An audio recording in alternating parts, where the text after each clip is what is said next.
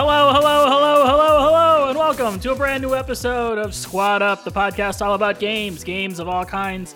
I am your host, Eduardo, and what's going on, everybody?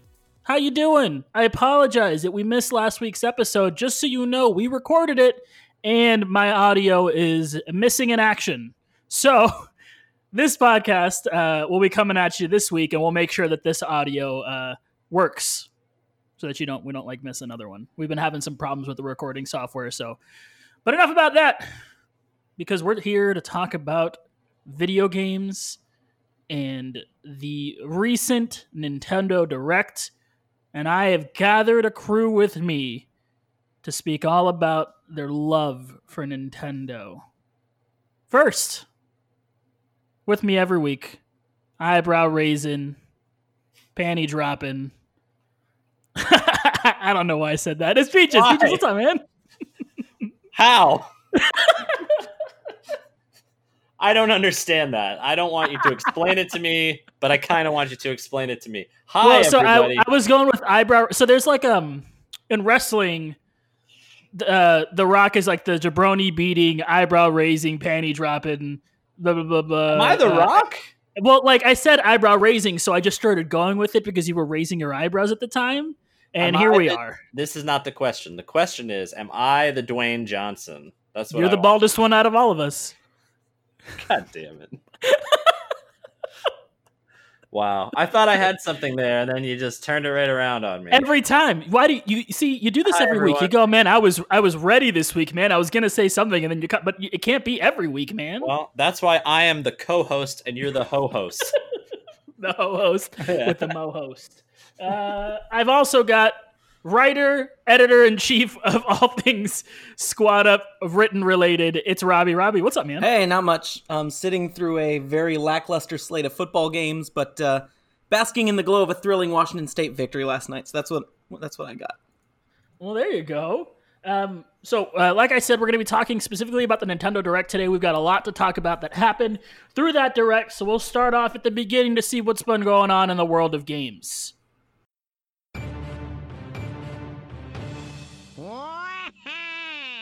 Waluigi time.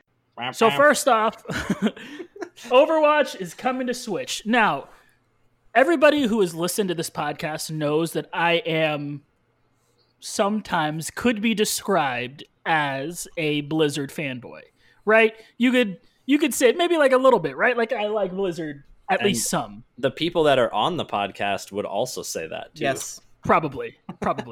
That being said, this confuses me. Like, I understand some of the audience for it. So anybody who only has a Switch, if you only have a Switch and this is your only way to play Overwatch, it makes sense. But for every other person like myself, like I have no need for Overwatch on my Switch because I'm not going to take it with me because I need an internet connection to play it.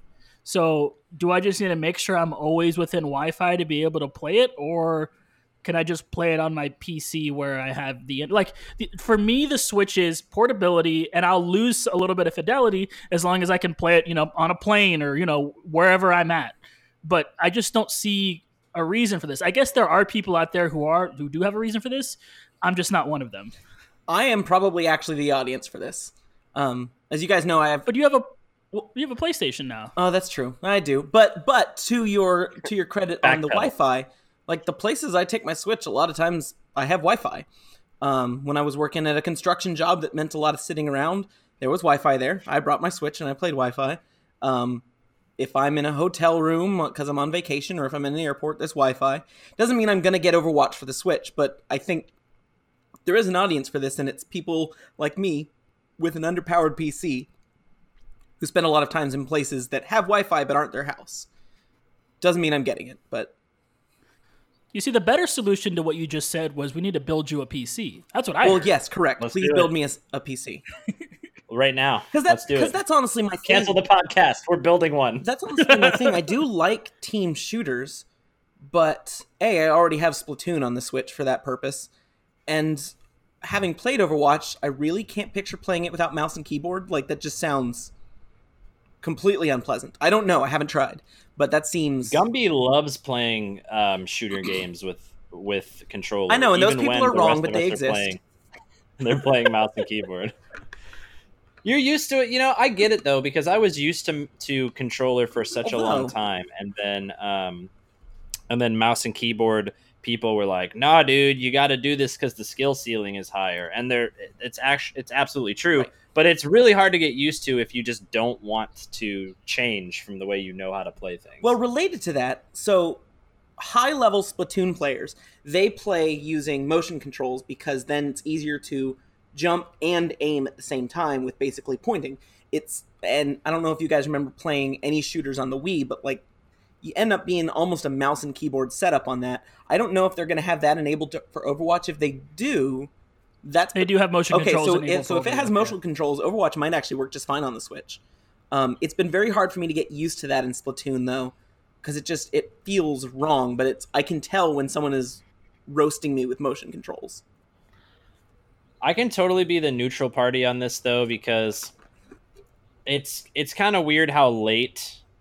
I guess late isn't right because Overwatch isn't that old. No, I agree. But it feels like it's older than you think it is. Mm-hmm. It's obviously the last major console to get Overwatch, yes. And it doesn't really fit with the Switch. Although the Switch kind of. Part of why the Switch has been so well received is because it has brought a lot of games that weren't just Nintendo into it. There's horror games on the Switch. There's, like Doom is on the Switch, all sorts of stuff. But it feels weird to be this late in the Overwatch game. But also, it's not like the popularity of Overwatch League has gone down at all. There's twice as many teams as there used to be. I saw somebody, I was walking around... Halloween Horror Nights last night, and I saw somebody with a Boston Uprising? Yeah. He was wearing a Boston Uprising shirt, and I was like, oh, that's cool to see. Like, I know that guy's a nerd, for sure. I know he is. Yeah, the Florida Mayhem, their colors are awful, but they put out, like a special edition Miami Vice jersey that's, like, black, pink, and, like neon blue, and it is the nicest thing I've ever seen, and I want one pretty bad. That sounds cool. But yeah, like I don't think the popularity of Overwatch is going anywhere. So in that case, like why not possibly get a couple more people that haven't played it yet by moving it to every single console. But I feel the same way. Like I'm not the kind of person that will take my Switch to like a Starbucks and just play a game at a Starbucks. I know there are people like that out there, and that's great. But it's kind of weird for a game that if you don't have an internet connection, the only thing you can do is go into the training facility and shoot dummies. Right. But I honestly don't even know that doesn't require an internet connection because I've always had one when I have gone into the training facility to shoot dummies. Right. So I don't know necessarily the full feasibility of it, but I'm sure it will work for some. My guess is the cost of porting it is they think, and they're probably right, is probably low and going to be offset by even a small increase to their install base. Oh, sure. Yeah, they probably don't have that much to do. Right. No. Now, Robbie, you were talking about playing on keyboard and mouse, and I just want to announce here on the podcast, you've probably heard this from time to time, and that is the loudest keyboard in the world owned by me. And I just want to announce... that it's going to be going away. Oh no, but that's your signature. I have ordered a new keyboard and it will be coming soon and you will no longer hear the world's loudest keyboard. No. I'm sorry for the enthusiasts out there that were... Dude, you've got hello. You've got let's get this puppy on the road. You've got I'm Eduardo and you've got with the keyboard. Well, you can't go down to 3. You got to get a 4th catchphrase. I've got plenty of catchphrases. Don't you worry. Okay, just making sure. If anyone has catchphrases, it's me. You got a replacement on deck. Okay. I've got a... I'm retiring the old Cherry MX Blues for some quieter switches because... What did you get? They were a little, a Ducky TKL. So it's a Ducky 1 2 TKL RGB, which is a really long title. But it's a very nice keyboard. And it's got like the best reviews and it looks really cool. I'm looking it up right now. Yeah, make sure you look up the TKL, not the mini. So the mini is gonna be like... I'm gonna throw this in the stream chat. If you're listening to Squad Up via Spotify or the other ones, whatever those iTunes? Are called. You don't know what iTunes is? Apple Podcasts, I guess it's called now. I go to Spotify. It's the best. Sorry if you're a purist in another thing. Don't stop listening because I'm a purist. I'm throwing the link to this keyboard in the Twitch chat because we record these episodes live on Twitch, and you should totally come join us when we do that. What's the URL? The URL for those not in the chat is https://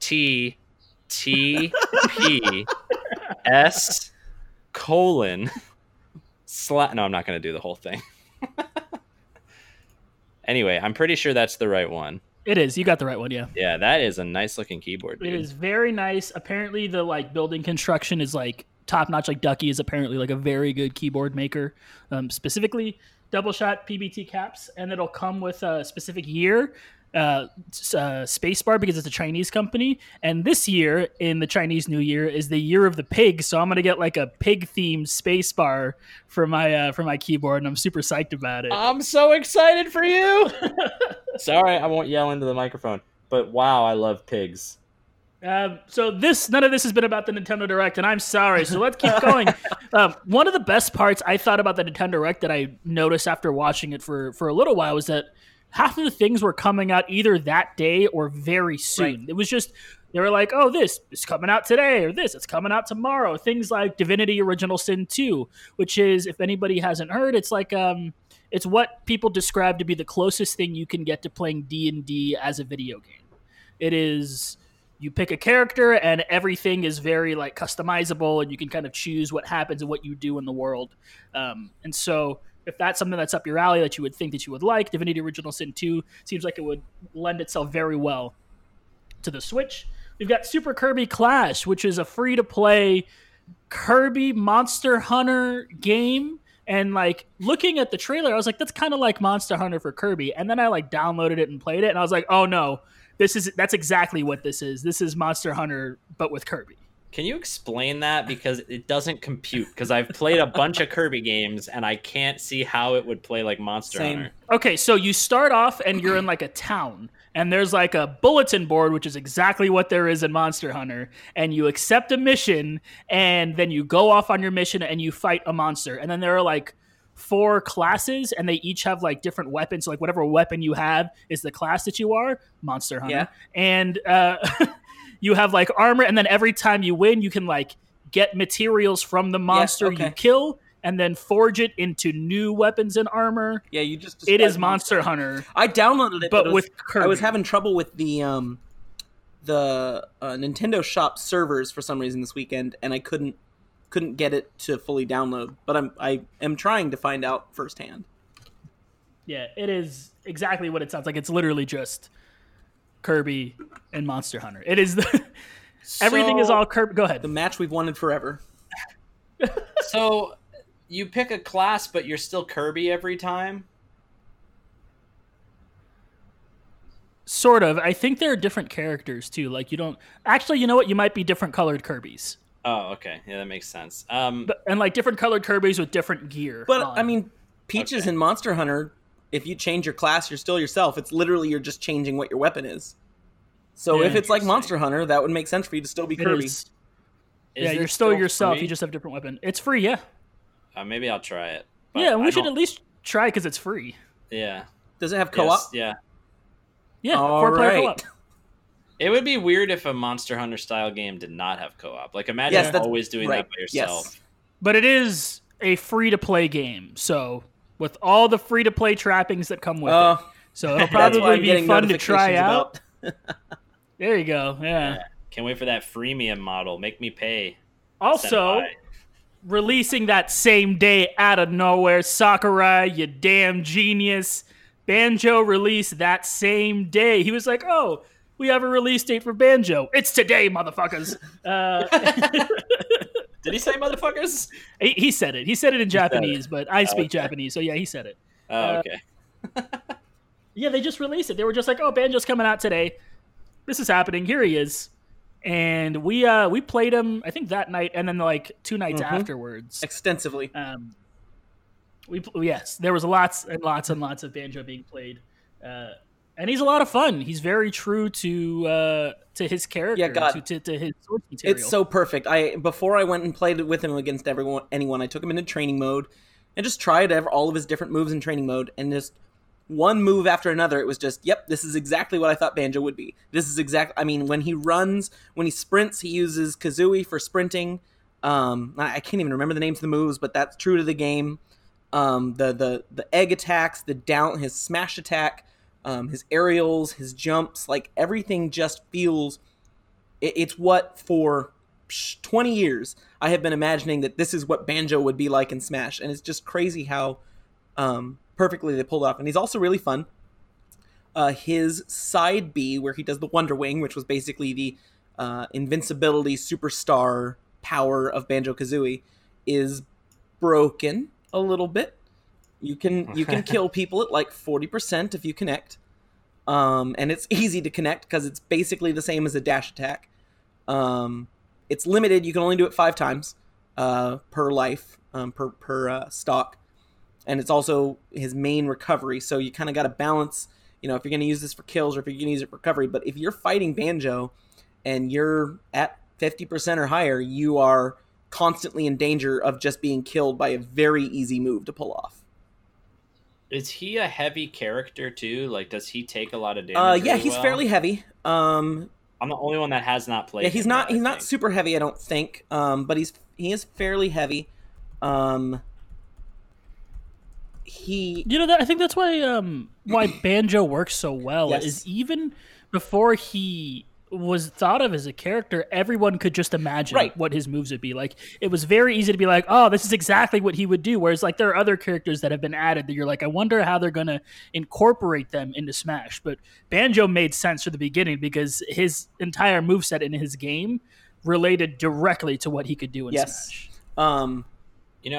This reminds me of how you felt, Robbie, when Mega Man came out, and you and the Sound Lord both talked about how playing Mega Man in Smash Bros just felt like you were playing a Mega Man game. That's how well they nailed it. Yes, that's exactly what it feels like. And in some ways that makes sense. And same thing with Simon, because when you think about it, Smash Brothers, it is a fighting game, but it's more like a platformer where they restrict you to one screen and you fight the other people who are on the screen. And so characters from platformers fit perfectly in Smash Brothers. So that's Mega Man, and that's Simon Belmont.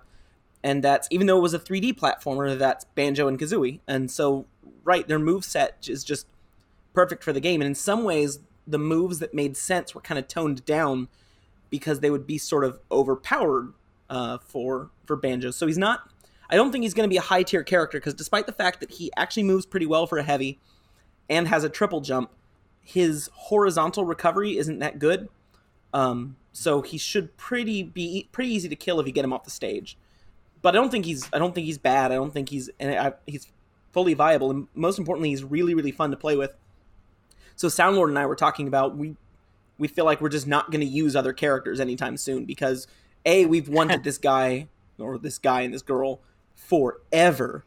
But also he's just really fun to play. And then he came with Banjo-Kazooie has one of the best soundtracks in the history of gaming. And they brought in great remixes from the game. His stage is perfect. It's an incredible love letter to a game that a lot of Nintendo nerds have wanted for a really long time, and we had honestly just convinced ourselves it wasn't going to happen, and then bam, like Eduardo said, just here you go, have it. Well, I'm happy that you're happy. I'm very happy. As they say. Banjo wasn't the only Smash news at the Nintendo Direct.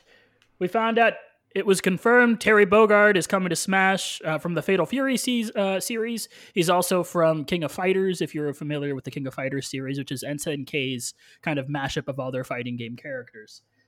And we got the fantastic news. They were like, we've got one more DLC character coming out, but wait, we're making more DLC characters coming to Smash, which keeps the Waluigi dream alive. And that's the only thing that I really care about, all right? They're going to... I mean, it's a money thing now. I think they've realized that people will continue to want more characters. And they said that... I think it was Sakurai said that he wanted this to be his last Smash game. Yep. And maybe there will be more that he is not involved in, but if they just keep making characters for Sakurai's Smash game, it can still be his last Smash game. Smash Ultimate could exist for years. This game could just go on. Now, they did also release the Home Run Challenge, and they did say the Home Run Challenge was going to be the last new mode they add to the game. Well, they say that, but they also said there'd only be 5 more characters in Piranha Plant. So that's fair.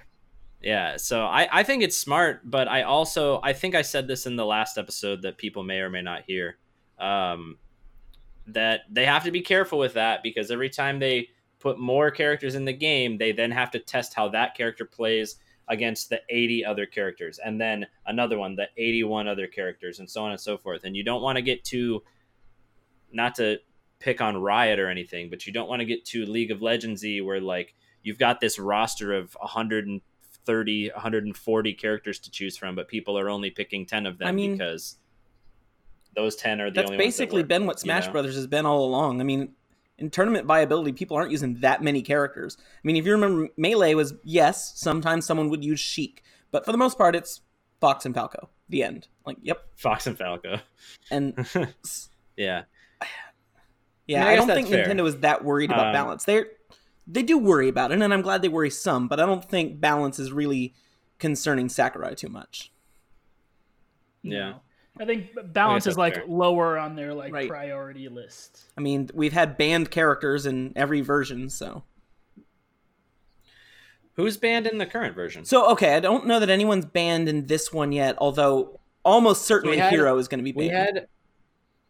We had Ice Climbers banned in Melee. And we had Meta Knight banned in Brawl. Bayonetta was banned in 4. Okay. And almost certainly Hero's going to end up banned in this one. Too much RNG.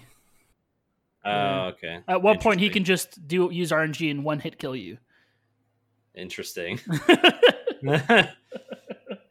Yeah, I haven't played with him enough to know that. I'm interested how Terry's going to work, though, because one thing that I really liked about Ryu and then Ken eventually being in the game was that you could decide to input their special attacks manually, and then you would get an enhanced version of that special attack.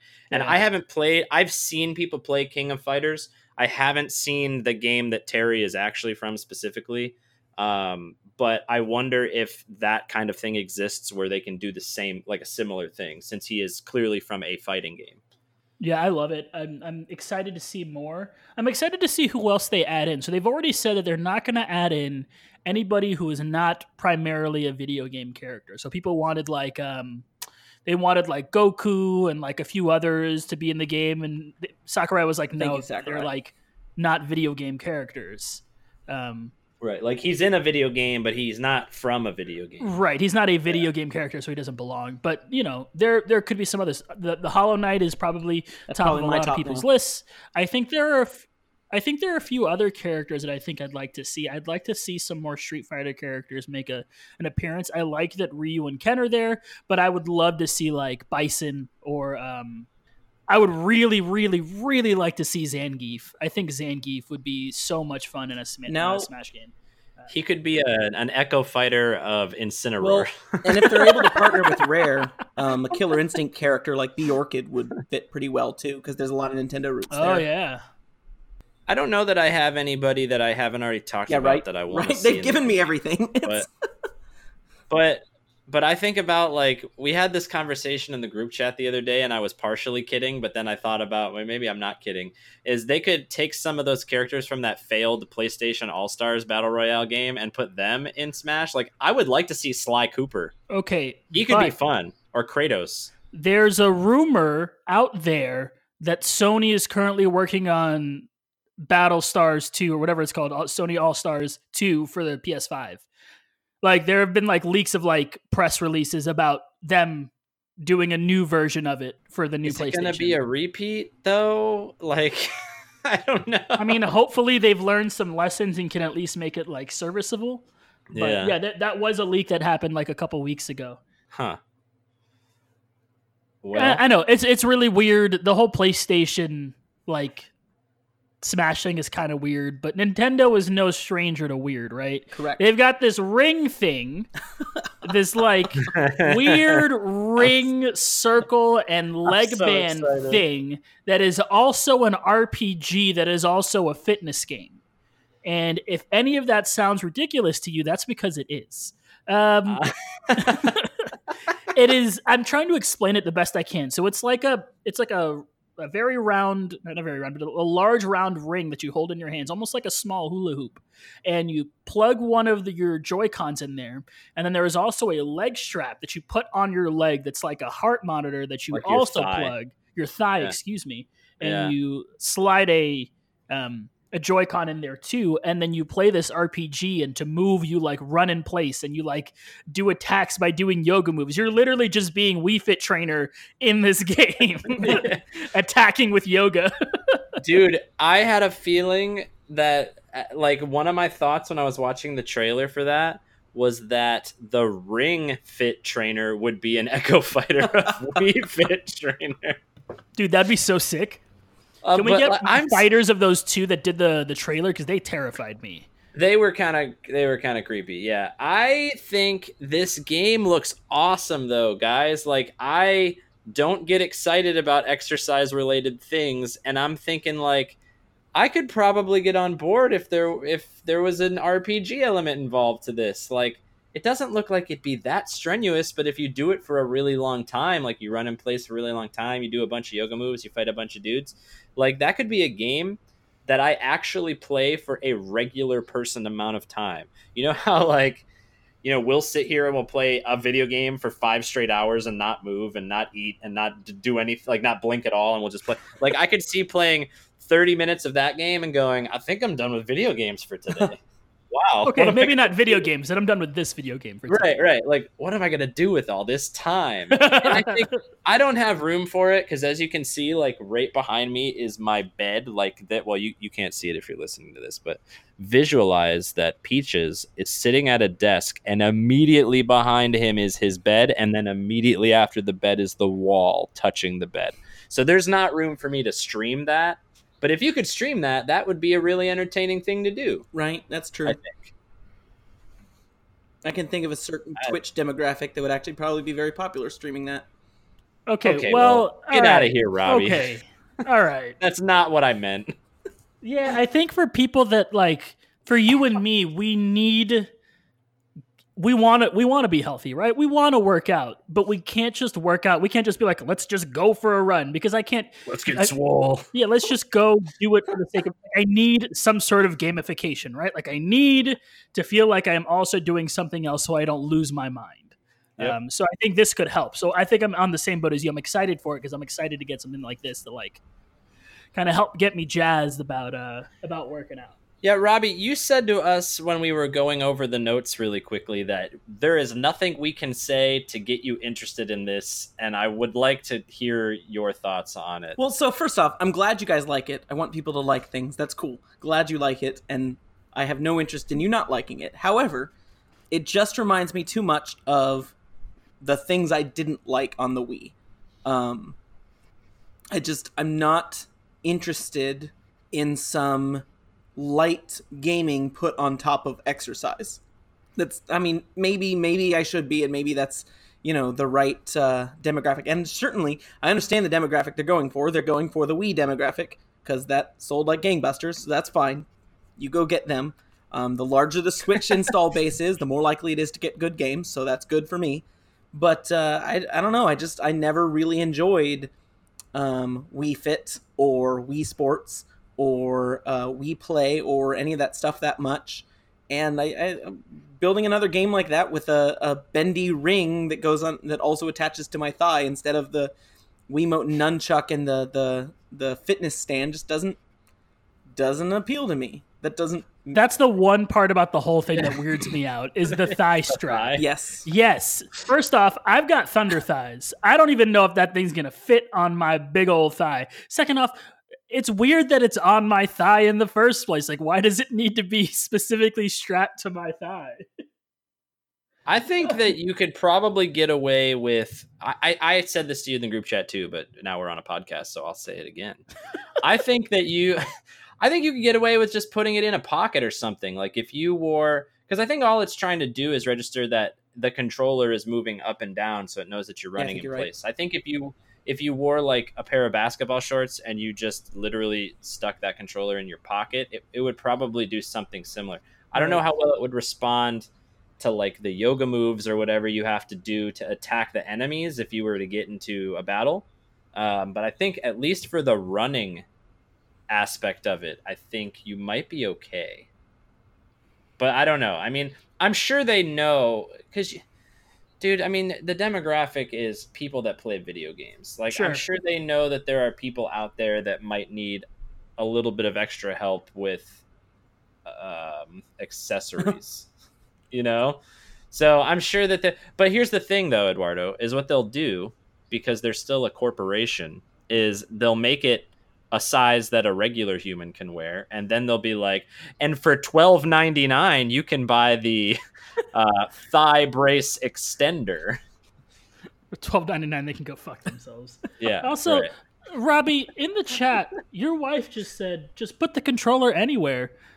You hear that? Just put the controller anywhere, Robbie. Oh my God. Just as you play, anywhere. Okay. Hey, what's that segue? Too much of our personal life on the internet now.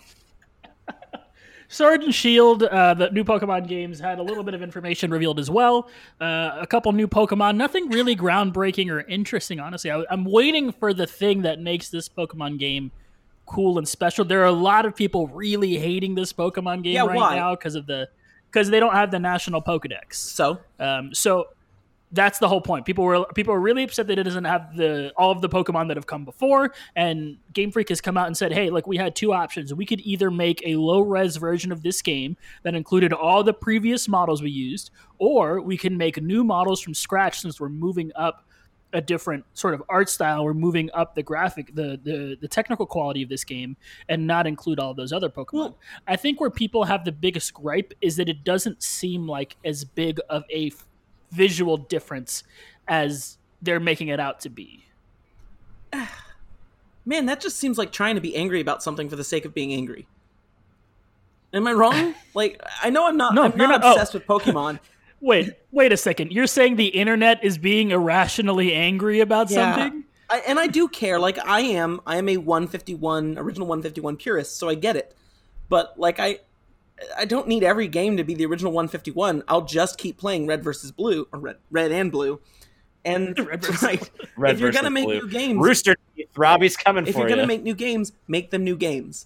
And I'm certain that beginning to have this Pokemon on this platform means they can start moving towards bringing older Pokemon, and eventually, I'm sure we probably will have every Pokemon available on some game on the Switch, even if it's not this one. So it just seems like I don't know. Also, that Teapot Pokemon is really cool.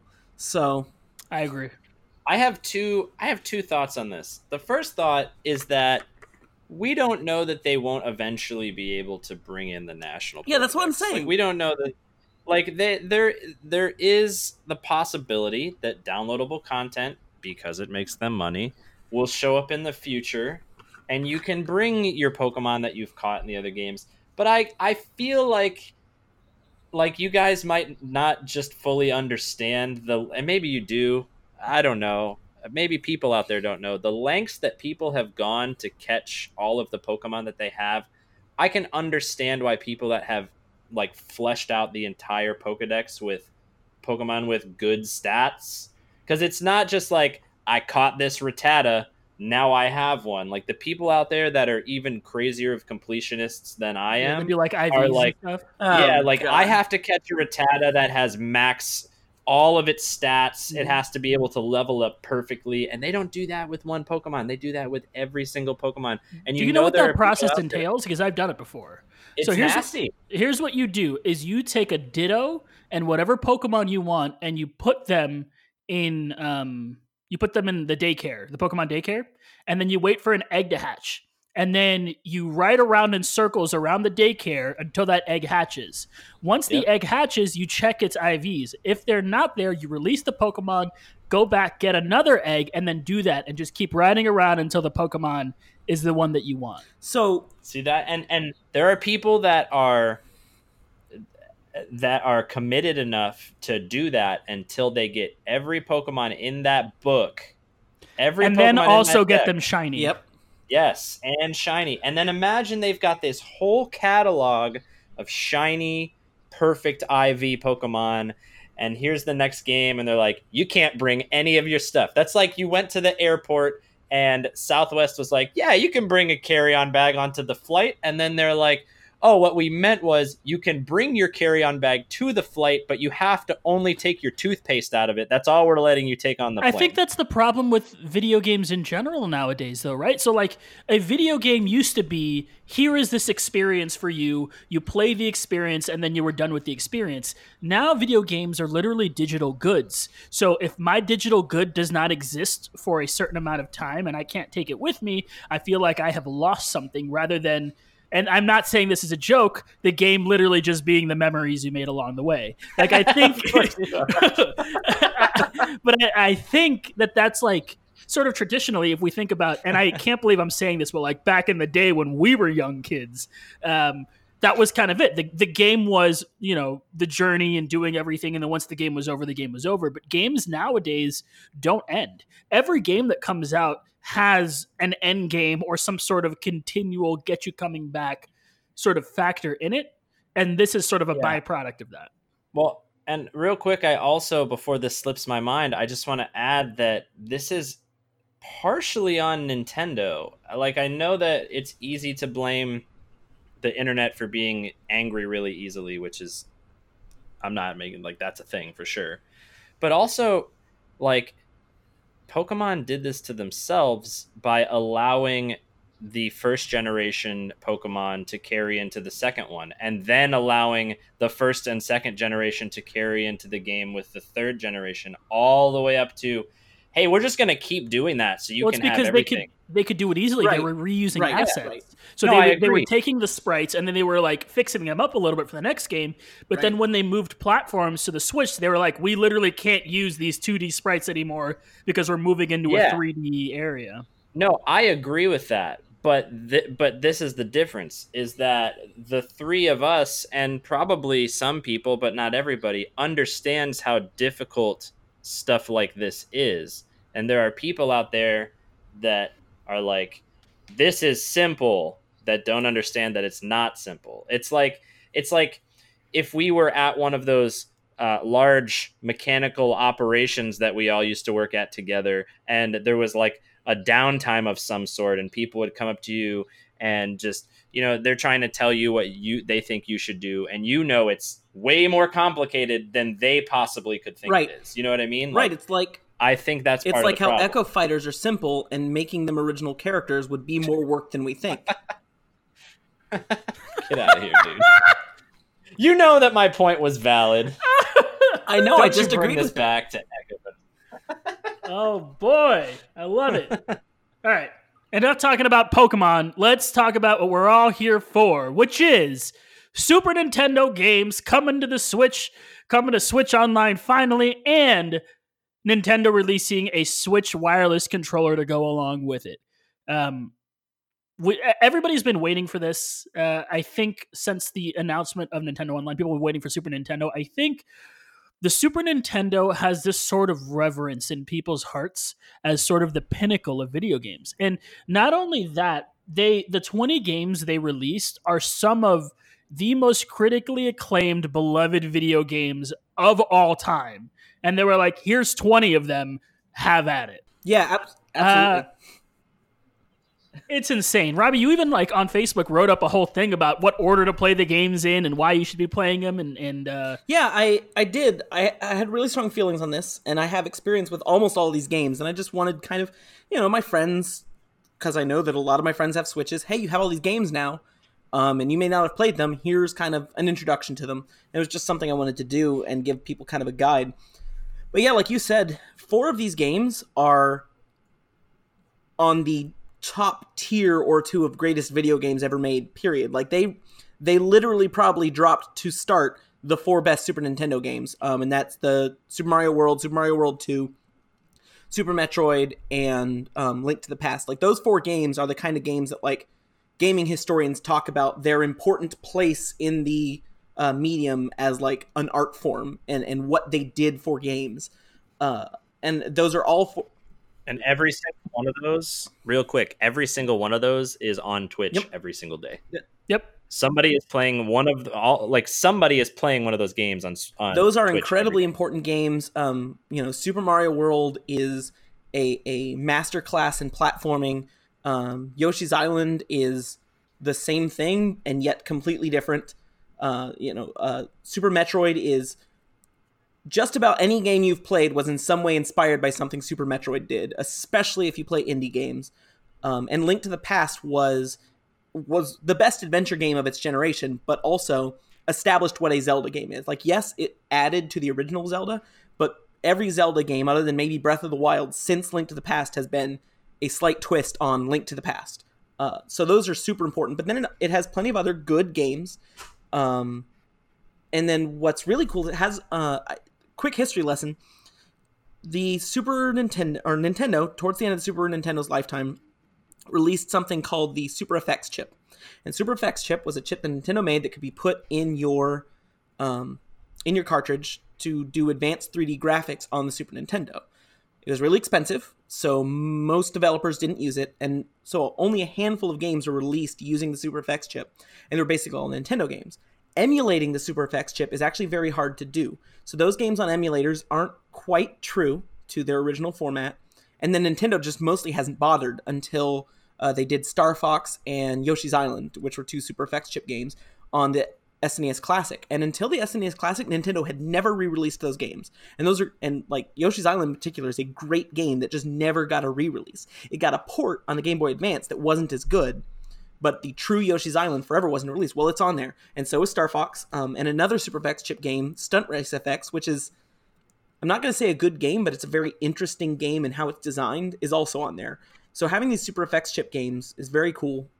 Another game that's cool that it's on there is Demon's Crest, which is actually a really, really, really good game that didn't sell very well, and so people didn't play it, and it hasn't been ported very often. But it's a fantastic Capcom platformer / RPG. Like, it is a platformer. It's got some RPG elements. It's got almost sort of an open world design to it, where you explore the world and go into platforming stages kind of in the order you want. You buy and sell, you upgrade your character, you have different combat and tools. It's almost like a Metroidvania RPG Mega Man game. So it's cool that they have these great games. I'm excited that people that have Nintendo Online now have access to a lot of things that I think are very important pieces of gaming history. And as you guys know, that's something I'm big on, is getting people to appreciate kind of where gaming has come, what the foundation of a lot of things. So I'm excited for people to start playing these. Can I say something that might make you guys mad, just because it's a phrase that we found out we don't like so much because of assembly required? Yeah, go for it. Like, what's the play? Why did they do this? Because this kind of confuses me a little bit. And I know a lot of these games are not on the SNES Classic console, but they released the SNES Classic console and had everybody pay money for that. And now they're like, here's all the best games that are on that thing and a bunch more. What's the play? So they obviously stopped producing the SNES Classic. They already got my money. I will say that I'm fine with both existing. For the games that are on the Classic Mini, that's probably going to be my go-to, just because that feels authentic. It has the corded SNES controller. I will be buying the cordless one, but the cordless SNES controller is perfect. The SNES Classic has a few different options that are good. I actually hate the border that's on the SNES Online. I hate that. That's not on the Classic Mini. In fact, you can pick borders on that. But having these on the Switch, being able to play them with my friends, I have Bailey and I have played SNES games online together before, and so playing these games with friends can be fun, even if it's watching them. Like, someone can be playing Yoshi's Island, and you can watch them and applaud them and help them, even though it's a one-player game. Yes, Switch. Plus, it's on the go. I can take my Switch on the go, so it's cool that it's on there. But I think the Classic Mini was a very niche market that I think probably would have bought it anyway. And also now its lifespan is over. It was short-lived. It was just a little stunt. And now there's these. And I think the play for these is mostly to get people to keep subscribing to NES Online, I think, or to the Switch Online. It doesn't have a ton going for it.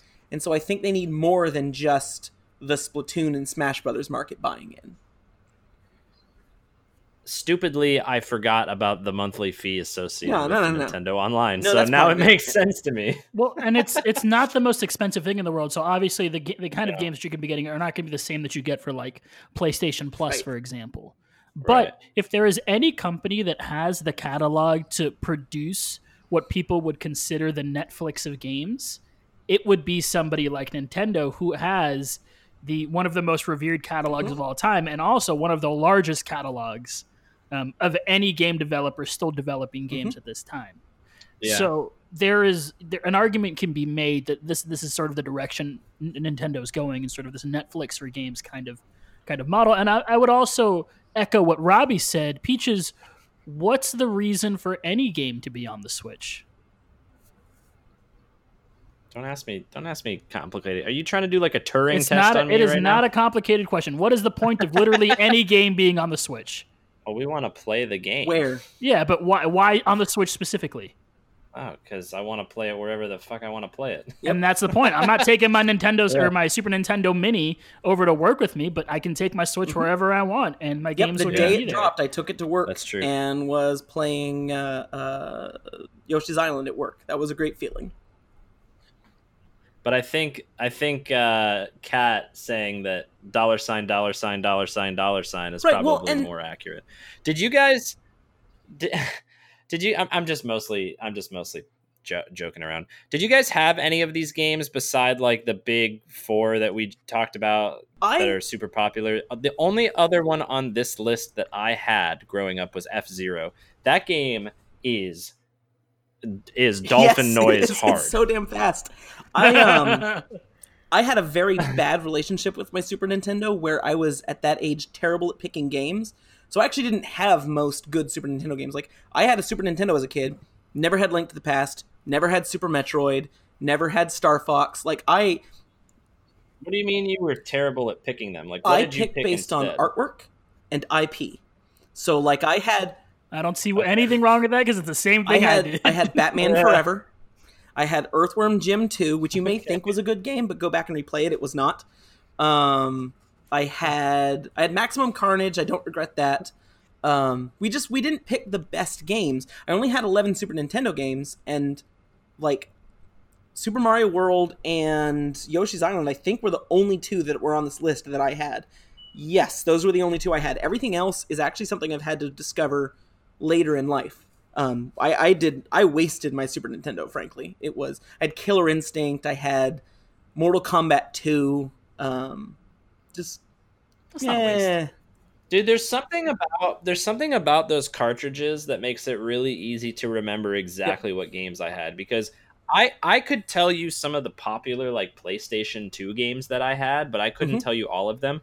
I think I could, with 100% accuracy, tell you every single Super Nintendo game I ever owned. And it was a long time ago. And some of mine were IPs that, like, people probably haven't even heard of. Like, I had a game that was, it was like a spin-off on Contra. And it was based on the movie The Lawnmower Man. And it was just called The Lawnmower Man. That was the game. And it was Contra for a long time, and then you'd go into these sections where you were like flying through space, but it was actually a computer simulation thing that you were flying through, but it was very space-like, and then you'd go back to playing Contra, and it was really hard. And yeah, the artwork of the cartridge was like very close-up face of this like digital scary-looking dude. I had a Sega Genesis, I'm sorry, so I can't relate to either of you.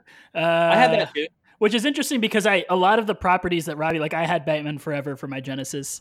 I had Maximum Carnage for my Genesis. I had a lot of these games that you're talking about just for like I had Comic Zone. That was my jam. I love Comic Zone, dude. That game's hard. That game is so hard. I had a lot of these games, but just for my Genesis. I never got to experience a Super Nintendo. I'm sorry, I backed the wrong horse, and I'm paying for it. But at least I have the Switch now, so I can play these games for the first time.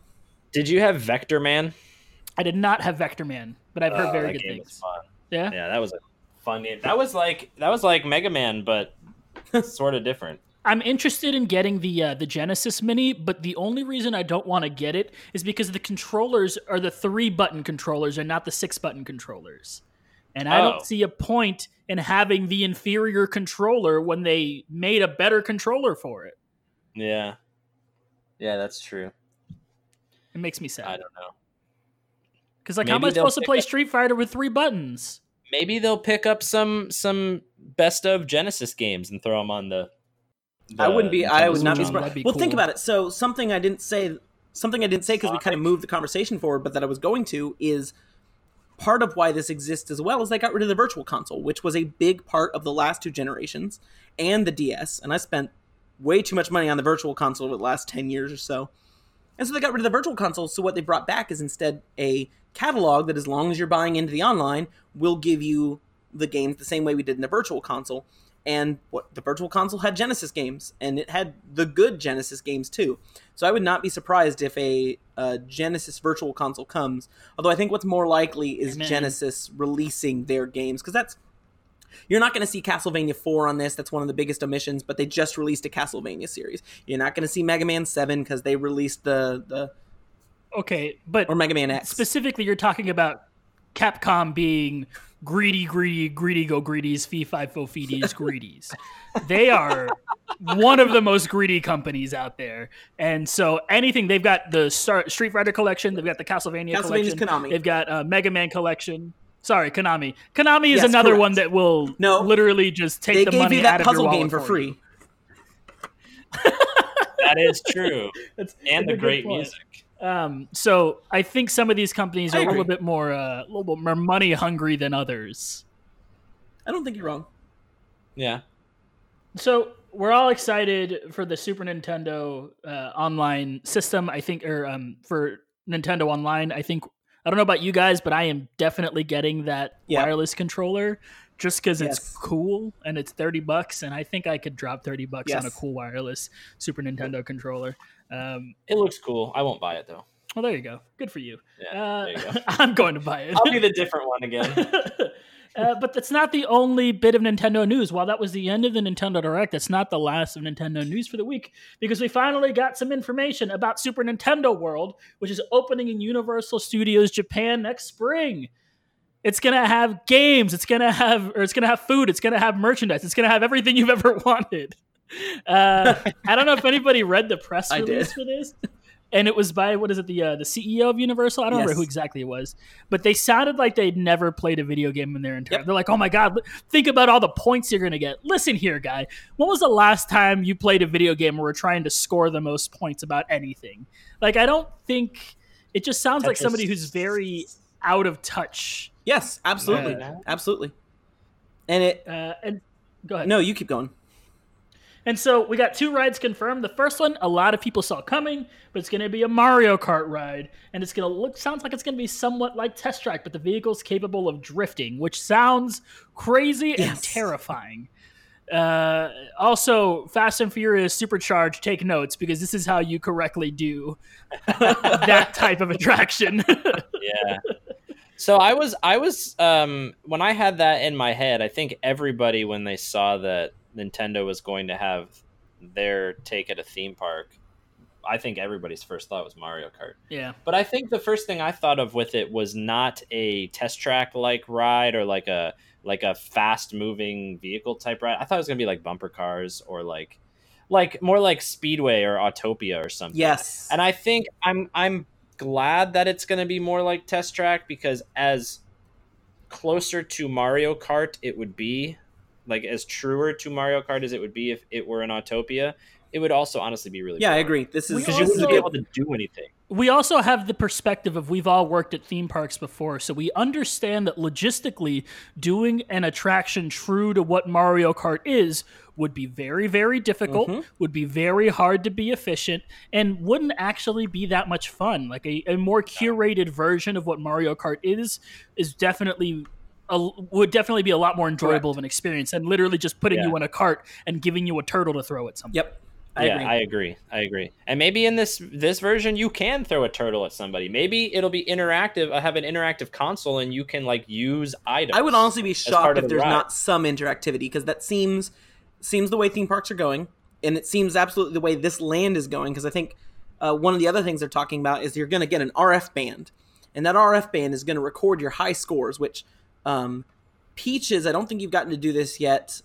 So I think I'm the only one, but if you guys don't know, Star Wars Galaxy's Edge, you are able to link to the Disney app, and you're able to earn money as you go around the land and do things to earn money, and you've got credits. Not real money. Not real money. Fake money. Star Wars credits. And so it's basically what they're talking about here is this high score that you're getting as you go through the land, and that comes through interactivity. And so it seems like they're literally just benchmarking, what did the last big IP land to open in theme parks do? Let's take that thing and do that here too, which is what theme parks do. So I think that's where they're going. So I think interactivity on the Mario Kart ride is almost a given. I think you're right. I just don't know how it's going to be utilized. I have to agree with Eduardo partially when he says, like, who in 2019 cares about high scores anymore? I agree. I agree.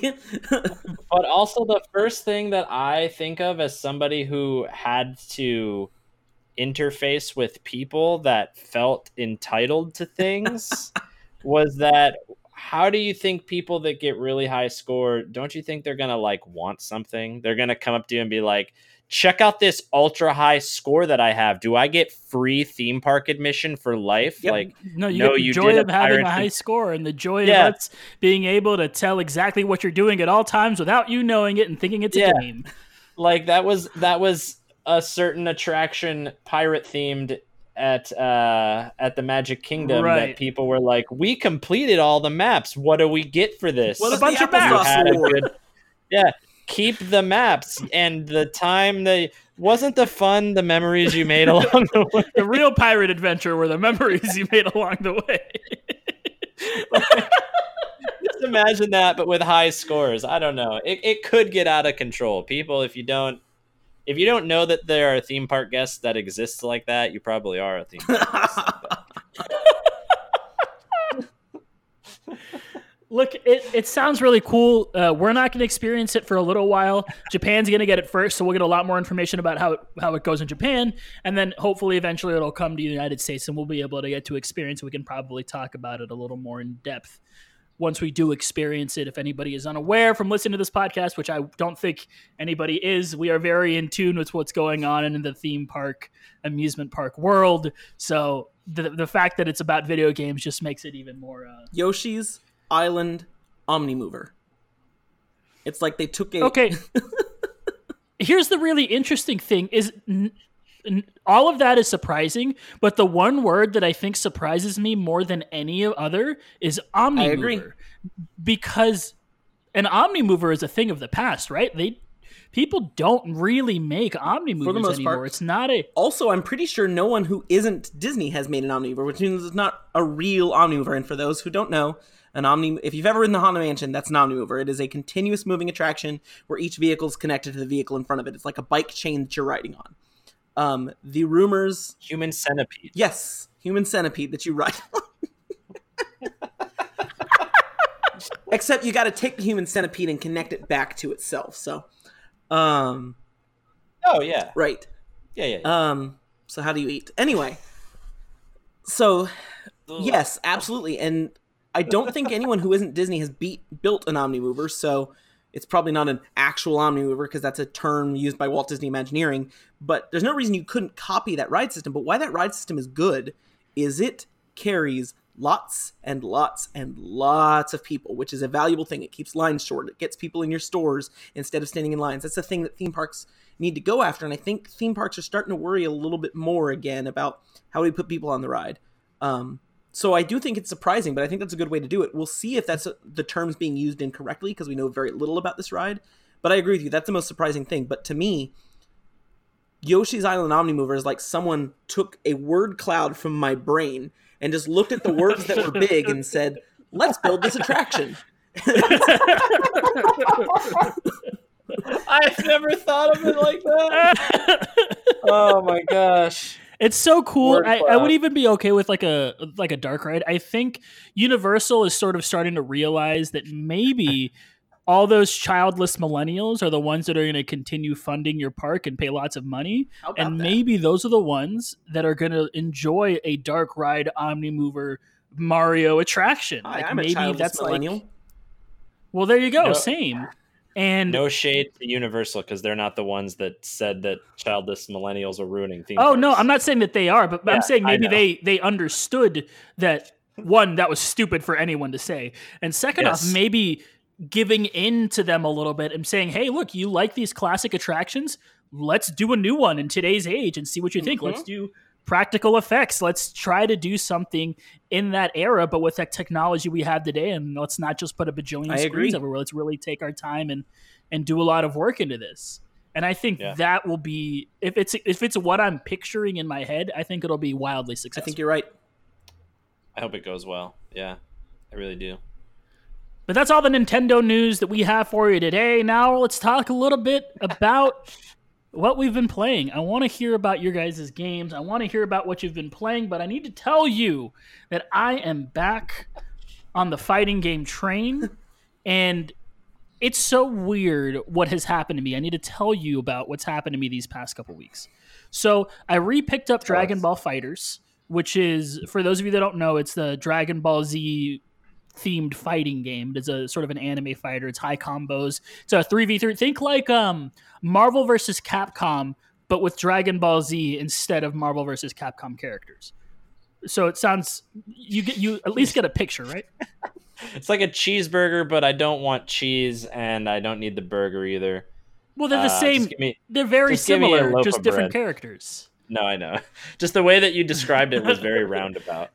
So when I played this game a couple months ago, I picked it up. I played it for a little while. I went online.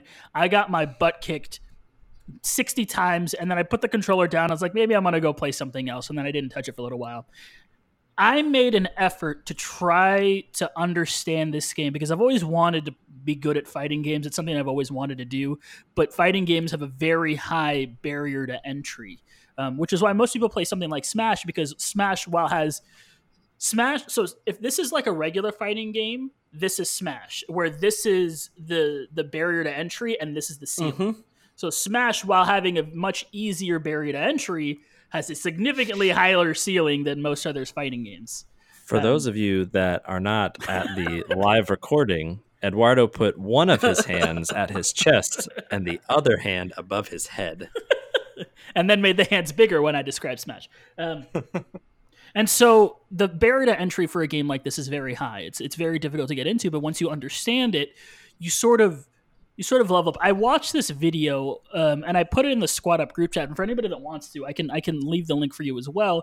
That talked about what it is about fighting games that are so great, and how a fighting game is an RPG, but rather than you leveling up the character, you, the person, are the one who is leveling up. It is your skill that is getting better rather than a statistic on a graph, which sounded really silly to me at first until I started like taking some time. I've taken maybe like 30, 45 minutes every day and practiced the game.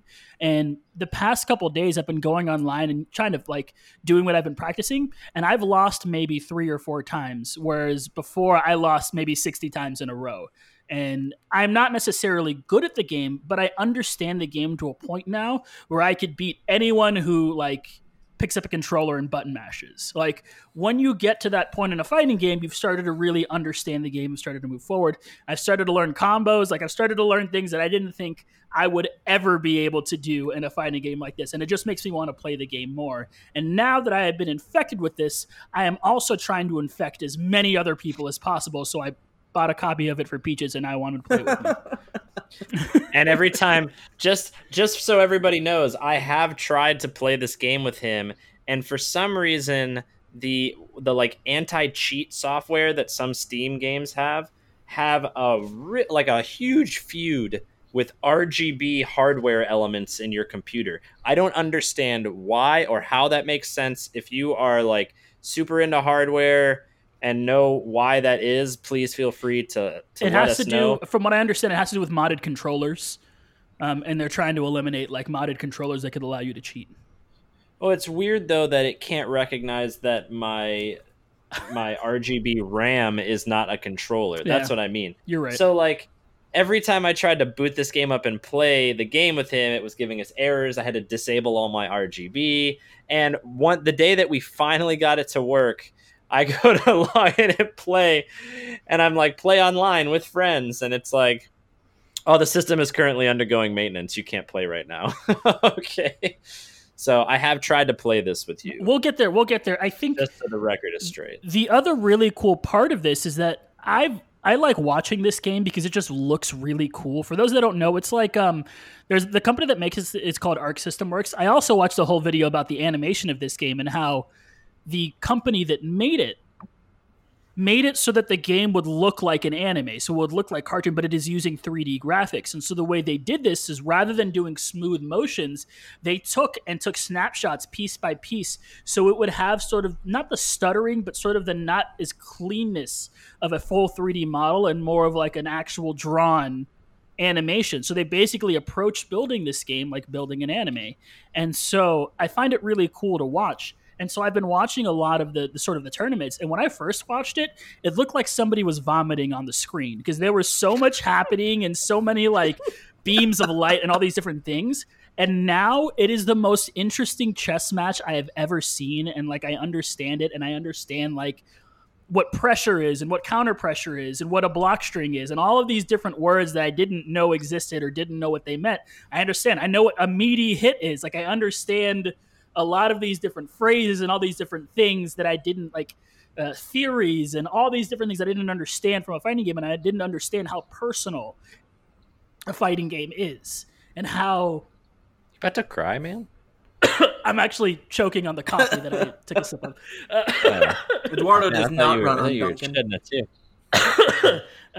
Yes, he does. But it's just really cool. I think it's really cool. And so I'm trying to jazz everybody who's listening to this up because I want somebody else to play this with me because I want somebody else to be as excited about learning all these different things. And it is when I watched you play Mario hacks, like Kaizo hacks, right? I was like, man, I want to do this. And so I tried it and I got into this, you know, I streamed it for a couple of days. I'm like, this is really cool for me to do this, but this isn't necessarily something I want to be good at. I like this. This is fun, but what should I be working for that I've always wanted to be good at, but could never be good at because I just kind of didn't take the time to do it? And I was like, fighting games. I've always wanted to be good at fighting games, and I've never been good at it. And it's just one of those games where you just have to sit down and you have to just play and you have to practice and you have to try to be good until you find yourself that you've leveled yourself up. Dude, not to go back into like deep emotional stuff, but if you're trying to stream, that could be the thing that you stream right? too. Because that for me is what like you just said, Mario, when I finally decided like this is something I want to do, I'm just gonna do it. Like that's what helped push me along in streaming.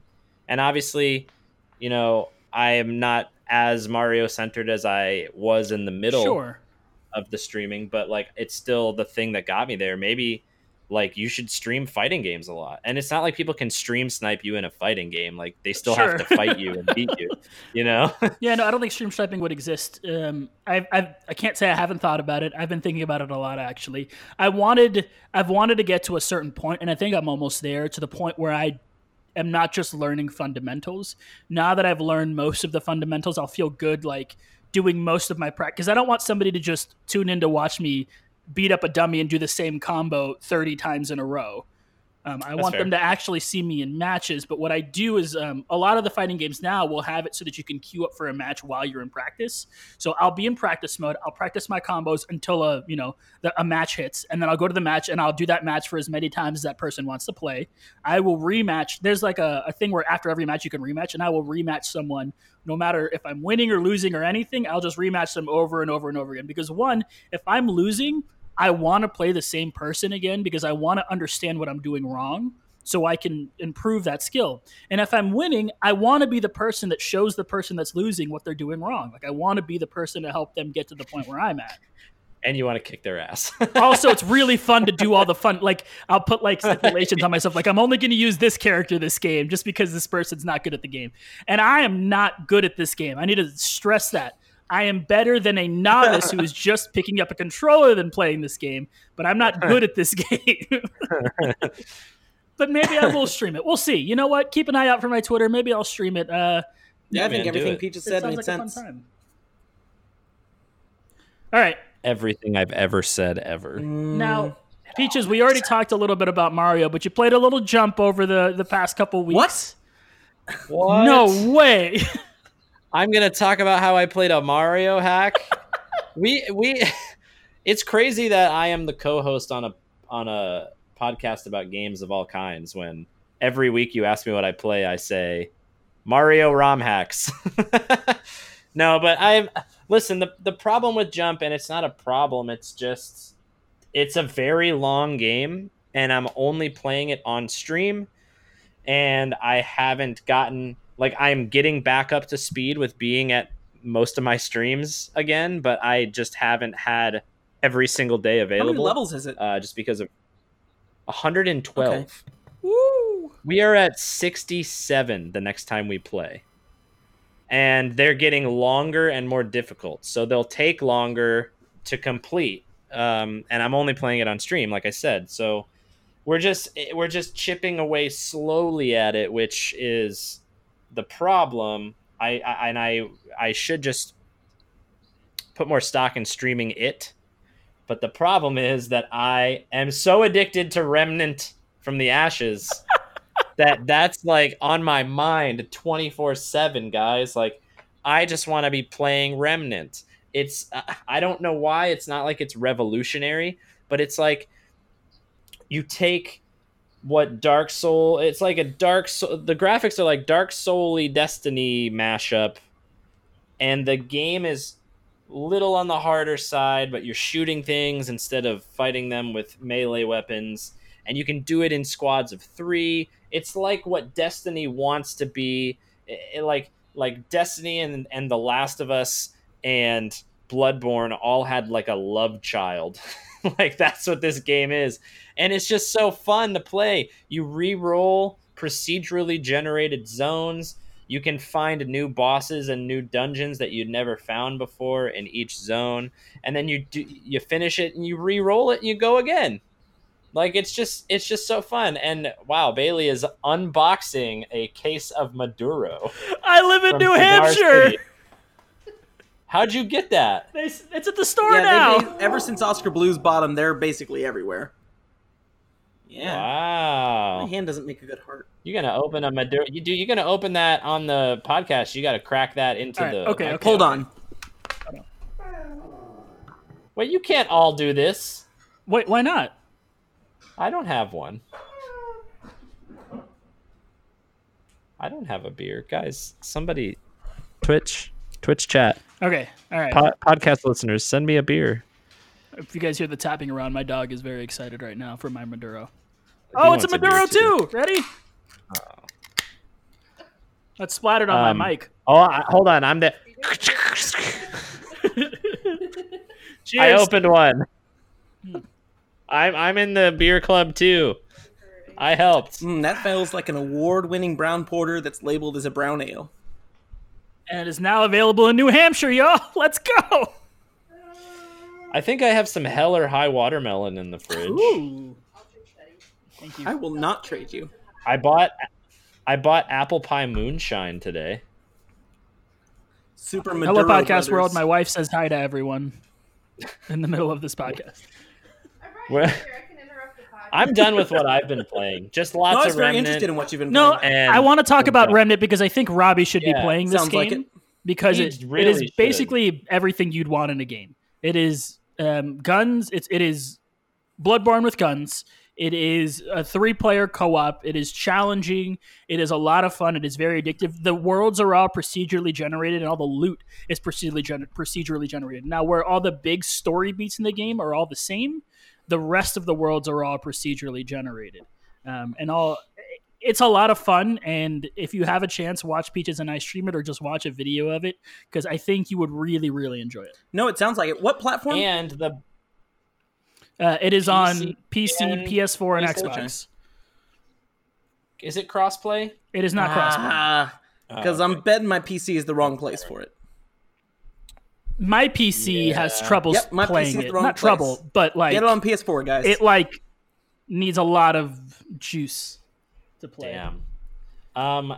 Robbie, the other thing about it, if because you haven't seen it, any of it yet, is the bosses that you find are very similar to Monster Hunter bosses, where they have a giant health pool and everybody has to work together to slowly take it down. Okay, I'm sold. And you have to, yeah, you also have to deal with trash mobs showing up in the middle of the boss encounter and defeat them too. Like it's very like World of Warcraft Monster Hunter boss fights. Yeah, that sounds like me. Yeah, we fought a giant dragon named Singe the other day, who was in this giant arena that had oil puddles all over the ground, and he'd breathe fire in a couple of different ways, and then ads that set themselves on fire would jump into the fight every so often, and if any of those ended up in an oil puddle, that puddle burned for the entire rest of the fight, so you tried to avoid standing near them. Like, it's a cool game. So rather than talking about a game that is like Bloodborne, Robbie, why don't you just talk to us about how you've been playing Bloodborne? So finally played Bloodborne. I think it's obvious that the Souls genre is right up my alley. I just haven't played it that much. I played Dark Souls, the original Dark Souls, some. But as soon as I got a PS4, I knew that Bloodborne was a game I wanted to play on it. Didn't get around to it for a while because of other things. But finally just was bored of what I was playing and figured, it's time to play Bloodborne. I have made it, I don't know how far, like 6 or 7 bosses in. What? Pause your right now. Wow. Can you dolphin that out, Chris? I'm sorry. You are 6 bosses in and you've told me about 2 of them. You told me about Bloodstarved Beast. No, yes, no, you didn't. You told me about Cleric Beast. You told me about Cleric Beast. And you told me about Papa G. Yeah. And what's the electric one? I got that. Who else have you beaten? I got that electrified one. The electric one. Oh, yes. Parl. Dark Beast Parl. So I think it's 5. I think I've got 5 bosses. I beat him first try. Parl took me 2 tries. Oh my god. So it's absolutely up my alley. And the long I've played, the more early on I was having a lot of trouble and thinking, oh, maybe I don't like this as much as I thought I would. Why aren't you streaming? I don't know how. I'm Bloodborne. You have the internet. Look up how to stream through your PS4. I will figure it out. It's very easy. Your PS4 makes it really easy to stream. Okay. Yes. Look at Kat in the chat. She is flipping a desk. She is flipping an emoji desk and possibly an IRL one. I don't know. I can only see you in the camera right now. Oh my gosh. But I've had a really... You should be playing Bloodborne on stream. The reason I wasn't having a great time early on, though, is I didn't... And I did the same thing when I first played Monster Hunter. I didn't realize there was some stuff I should be doing in the game. Like, I didn't know that my weapon lost sharpness and got sucky. And I didn't know that you could level yourself up. So I made it through the first 2 bosses painfully, not realizing I was making the game too hard. I had gotten through the Papa G and then realized, wow, I can level up. And also my weapon's broken. So that just made things like, I mean, I was having trouble with just the random mobs. So that was hard. I got pretty good at parrying. Although then I tried to parry everything and then went to the internet and saw, can I parry these things? And was told, no, okay, I will stop trying. But I was trying on everything. I'm someone that doesn't like to go and like look up how to play a game.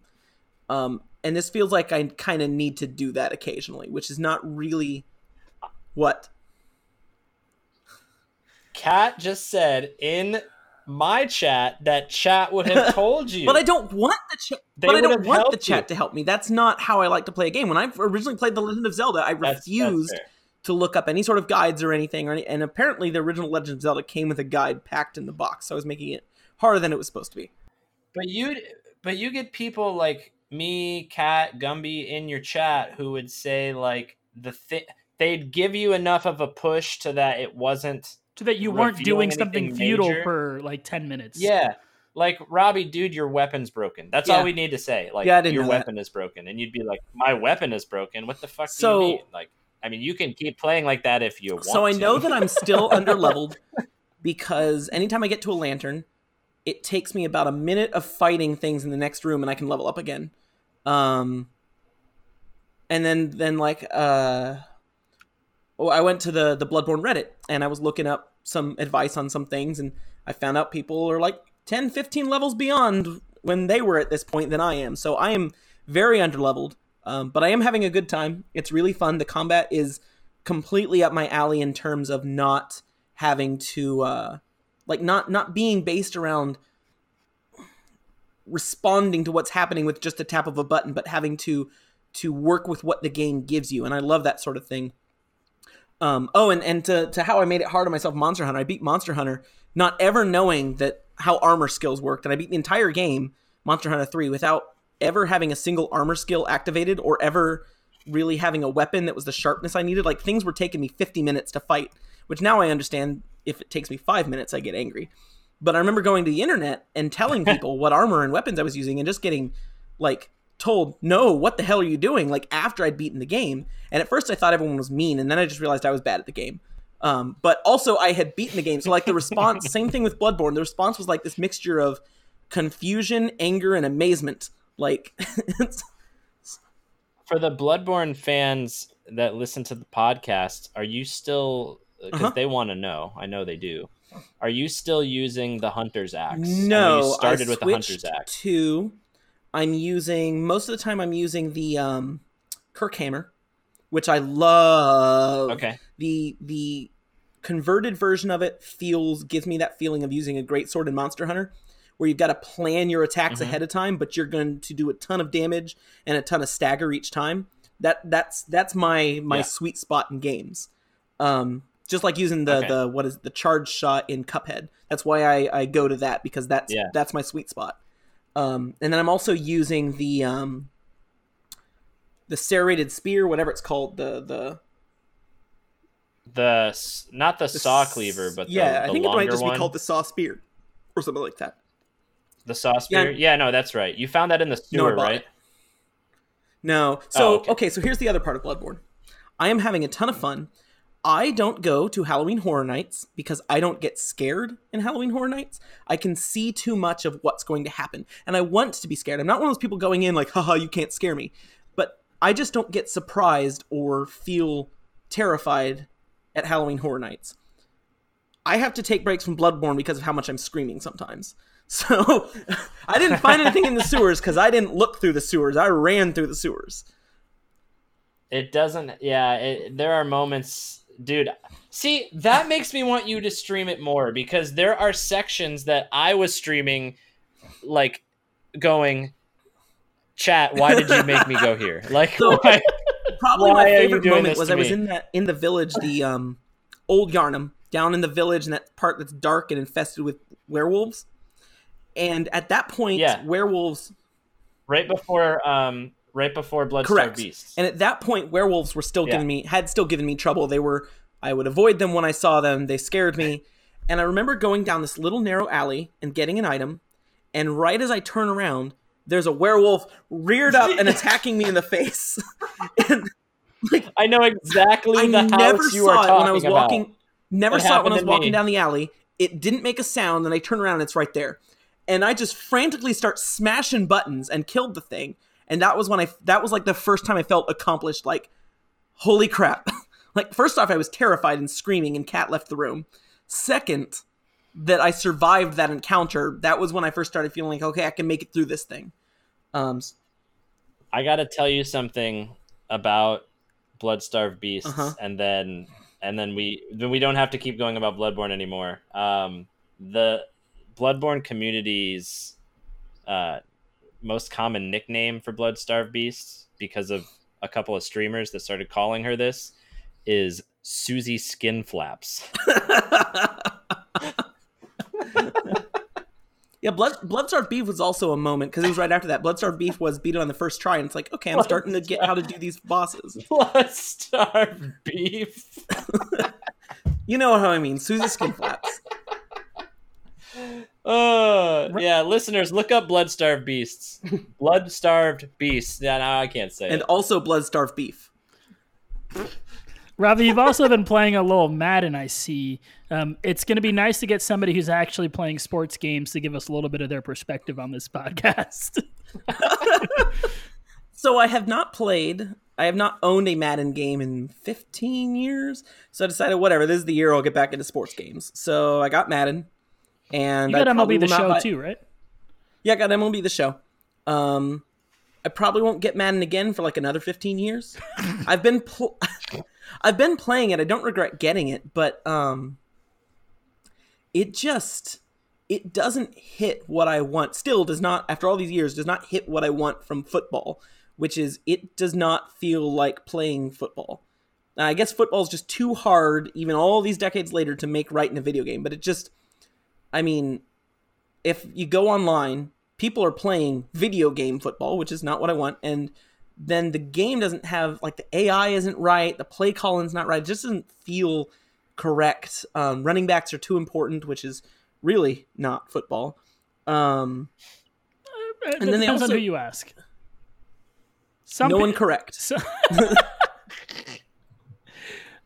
Yeah, all these idiots using their statistical analytics in these video games know nothing about what real sports are like and what the real human experience is like.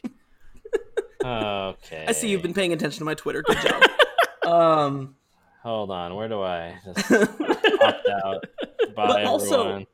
A lot of features that I remember liking in Madden just aren't there anymore. And I'm sure there's reasons for it, but it used to be, the last Madden I had, every team that had ever gone to the Super Bowl was reproduced in it. And every team had an all-time version, another great team. So you could play historic games, you could replay Super Bowls, you could, have the all-time Cowboys versus the all-time Bucks, like that sort of thing. You could listen to Feelin' This by Blink-182. Yeah, that was on there. And so that's all been removed, and I think it's like capitalizing on people's likenesses stuff. And it's mostly just trying to sell things to me. Like, it's crazy how much the microtransaction world has entered all video games. Specifically sports video games, though, because Correct. Of any other video game, like, community, they milk the sports game community more Yep. than any of them. Like, think about FIFA. Do you know how much EA. Money FIFA makes? FIFA makes enough money to, like, it is more than half of the profit that EA makes just on FIFA. Wow. Holy crap. I mean, they have a loot box system, basically, right? Yeah, they have, like, like card packs. As well. Yeah, and that's how they get all their money, is through these, like, microtransaction card packs. And they also sell you a copy of this every single year. Well, and what's annoying me is every single screen I go to, they stop me to advertise some card packs. And then... Yeah. And so I've been having some fun in franchise mode. It is fun to play a football game again. I don't regret getting it. I just feel like I have scratched that itch, and it's going to be another decade and a half before I need to again. Yeah, I want to play something else. Football would come back. No, you know what I want? I want the street games to come back. I want to play NBA Street. I want to play NFL Street. I want to play all those stupid street games because they were ridiculous and they were awesome. I miss that era of video games where you were just making things ridiculous for the sake of making them. Do you guys remember what was it called, that fighting game, but it was rappers, and it was like a rapper fighting wrestling game?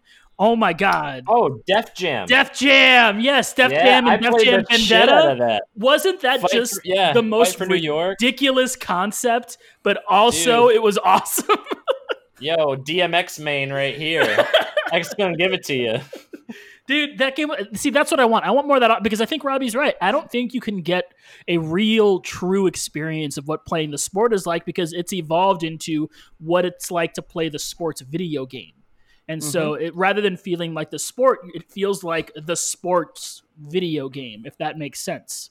So instead of just trying to simulate it, give us the funner version. Let's get NBA Jam back in here. You got Rocket League. I guess so. Rocket League is cool, and it's own fun thing, but I just want, like, fun takes. And I just want video game creators, and maybe that's because the genre has gotten so big that people are afraid to take risks now, but I want them to take some risks. I want to see some fun, weird, wacky stuff. I think we get some of the best stuff when they're getting weird. Indie developer ABCD Eduardo. ABCD's nuts. One. Now that's a different guy. Now, before we get away from this, Eduardo, in your notes, you put what we've been playing, and I know we touched on the SNES Online, but you did not touch on Super Mario World 2 Yoshi's Island. Yeah, I was going to talk about that next because it's on both of our lists. Good. I need you to talk about that. Okay, so like did you touch Fuzzy and get dizzy? I did touch Fuzzy and get dizzy. So I've never played Super Mario World 2 Yoshi's Island before. So when this came out, Robbie's talked about it. Lots of people have talked about it being one of the best games of all time. I have played the first Super Mario World. I've played a couple of Super Mario World hacks, thanks to Peaches. So I've got a little bit of exposure in that, but I don't have any exposure at all in Yoshi's Island. So I decided, you know what, let me just pop it open. Let's see what it's like. And so I've been playing it for the past couple days. And that game is a lot of fun. The first island seems almost too easy. And then you get to the second island and you're like, oh, wait, no, wait, this game isn't easy at all. Wait till you get to World 6. Wait till you get to World 6. It the difficulty picks up real quick. But it's just a lot of fun, man. And I appreciate it feeling like a Mario game, but also being completely different. Like, right. A lot of the Mario games are very sort of similar. They follow the same sort of, and they iterate a little bit. They'll have in this game, you have a cat suit, or in this game, we have this gimmick. Whereas Mario World 2 was like, nope, this game is completely different. You've got Baby Mario and you're riding a Yoshi, mm-hmm. and you can jump still, but a lot of the stuff that you're going to do is going to be completely different. And I find that really cool. And it's refreshing. Also, the game looks awesome. Like, isn't it phenomenal? And do you know such a unique graphic style? Right. Do you know the backstory to its graphic design? No. So this is a neat story. I'm sure we're all old enough to remember that Donkey Kong Country sold like gangbusters entirely based on how it looked. Like, it was the first pre-rendered characters to instead of sprites, and it looked wonderful. And Shigeru Miyamoto, his reaction to that was, well, it looks really pretty, but I can't remember his exact quote, but it was basically, it looks really pretty, but it's not a great game, is it? But they wanted him to make his next Mario game. And by the way, Yoshi's Island is not Super Mario World 2 in Japan, because it wasn't actually supposed to be a sequel. It's supposed to be its own game, but then they, for marketing purposes, called it Super Mario World 2 in America. But he specifically wanted to purposefully make a game that was sprites, that was artwork that did not look like Donkey Kong Country. And it started out as a joke, like, let's make this game look like a coloring book. And then, as they went forward, they're like, no, this looks really good. And they just went all out. The game is made by basically a who's who of 90s video game design. Like, a dream team built this game. And they made it look that way on purpose, specifically because they could see the direction games were going. They knew that at that point, they already knew that Mario 64 was going to look kind of like Donkey Kong Country. So they knew, like, as this basically the last great 16-bit game, let's make it look unique and timeless. And so that's what they did with Yoshi's Island. And that's part of the appeal. Like, that game, the appeal of that game to me is the gameplay. But it does look just amazing. Yeah. It's just so unique and colorful and it's just so wonderful to look at. Yeah, but when I started to touch Fuzzy and get dizzy, I was so confused. I was like, what is happening?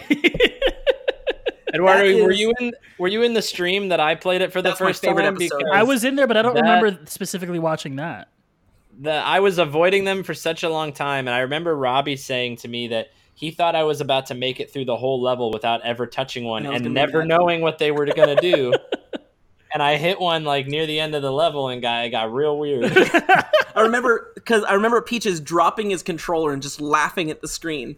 And so what you're going to see, Eduardo, is that's probably like the best moment of, wow, that's clever. But the game doesn't usually, except for in World 6, when it starts to kind of bring everything back again that you experienced through the game up until that point. For the most part, it doesn't repeat like that thing. Like, you, not to spoil too much, you will not see Fuzzy again until the very end of the game. Oh, snap. It gives you something crazy in a level and then doesn't do it again. It just gives you something crazier again in the next level. Not every level has something mind-blowing, but they continue throughout that game to bring up little moments of just weirdness, of pushing the graphical properties to the limit, of, creative platforming and interaction, and the bosses in particular. Every single boss through the game, the gimmick is Kamek makes them bigger. But what that does comes up with completely different boss fights that never repeat themselves through the game. And so, what? I just had an epiphany. Yeah. I am the stupidest. No, you're not. Kaizo Mario hack player that exists. Why? Because Kamek is the villain in Invictus. Yes. The hack made by Jezcook. And that's why, because he was in Super Mario World 2 Yoshi's Island. Mm-hmm. Yes, that's correct. I thought you knew that. But so the game will just keep throwing you unique things, and each level will feel fresh instead of playing. You don't play. You know, level 7 is a slight variation, just more difficult than level 6. Each level is completely original and not like another level you're going to play in the game, and stuff. Nothing necessarily quite on the par of how hilarious Touching Fuzzy is, but you know you'll ride balloons and you'll ski down slopes and you'll turn into a submarine, and it's just so. And it's so replayable because even since you don't get tired of that gimmick. You played it that one time, then you don't see it again in the game. So the only way you're going to get that gimmick again is replaying the game. So, and 100%ing it is real hard.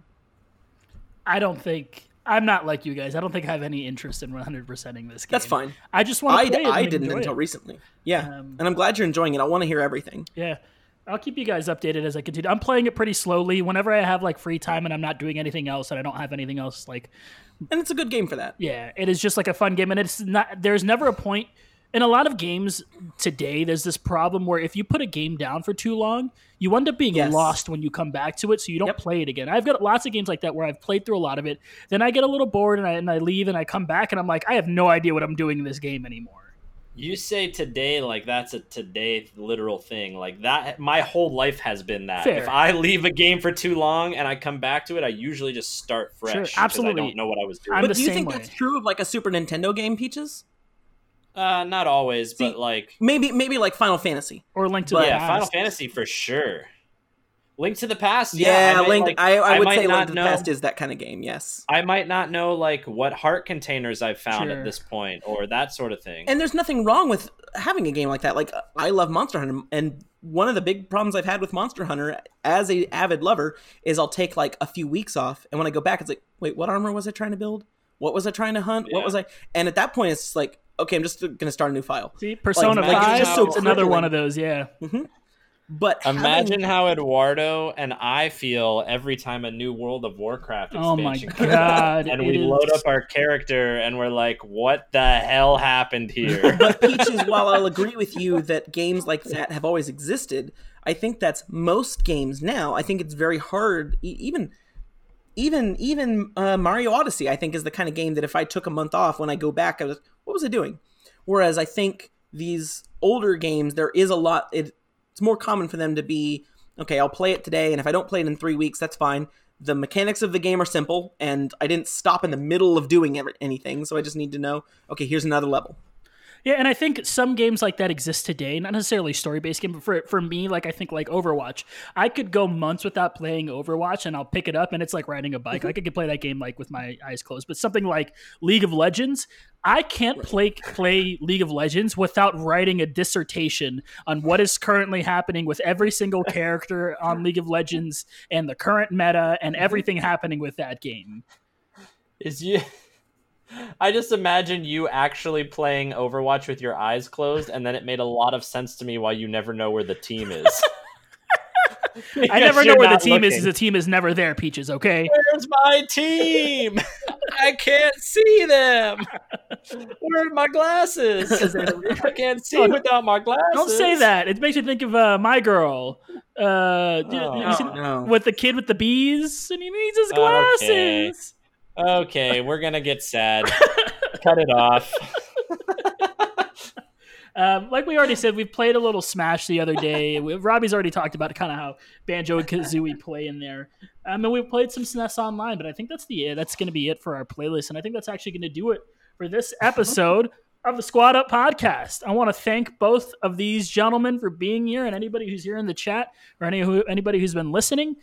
If you don't know, we have another show, Assembly Required. It is an MCU retrospective where we reassemble the MCU. We watch every single movie, and we do an episode on each movie. We just did our Thor: The Dark World episode, which is the most thrilling one yet. Honestly, The movie sucks as a TLDR, but listen to us talk about how much it sucks. You can find Peaches over on his Twitch stream, twitch.tv/Peaches. And he is also on Twitter at D_Peaches. He'll be streaming fairly regularly. You can also find Robbie over here at PhilKid3 on Twitter. You can find the show most live, most nights at ABC Toronto, but we were at twitch.tv/Peaches today. So that's going to be okay. And you can email the show, squaduppodcast@gmail.com. That's going to do it for myself, for Peaches, for Robbie. Good luck. Have fun. And let's all go play some banjo. Woo! Bye, everybody.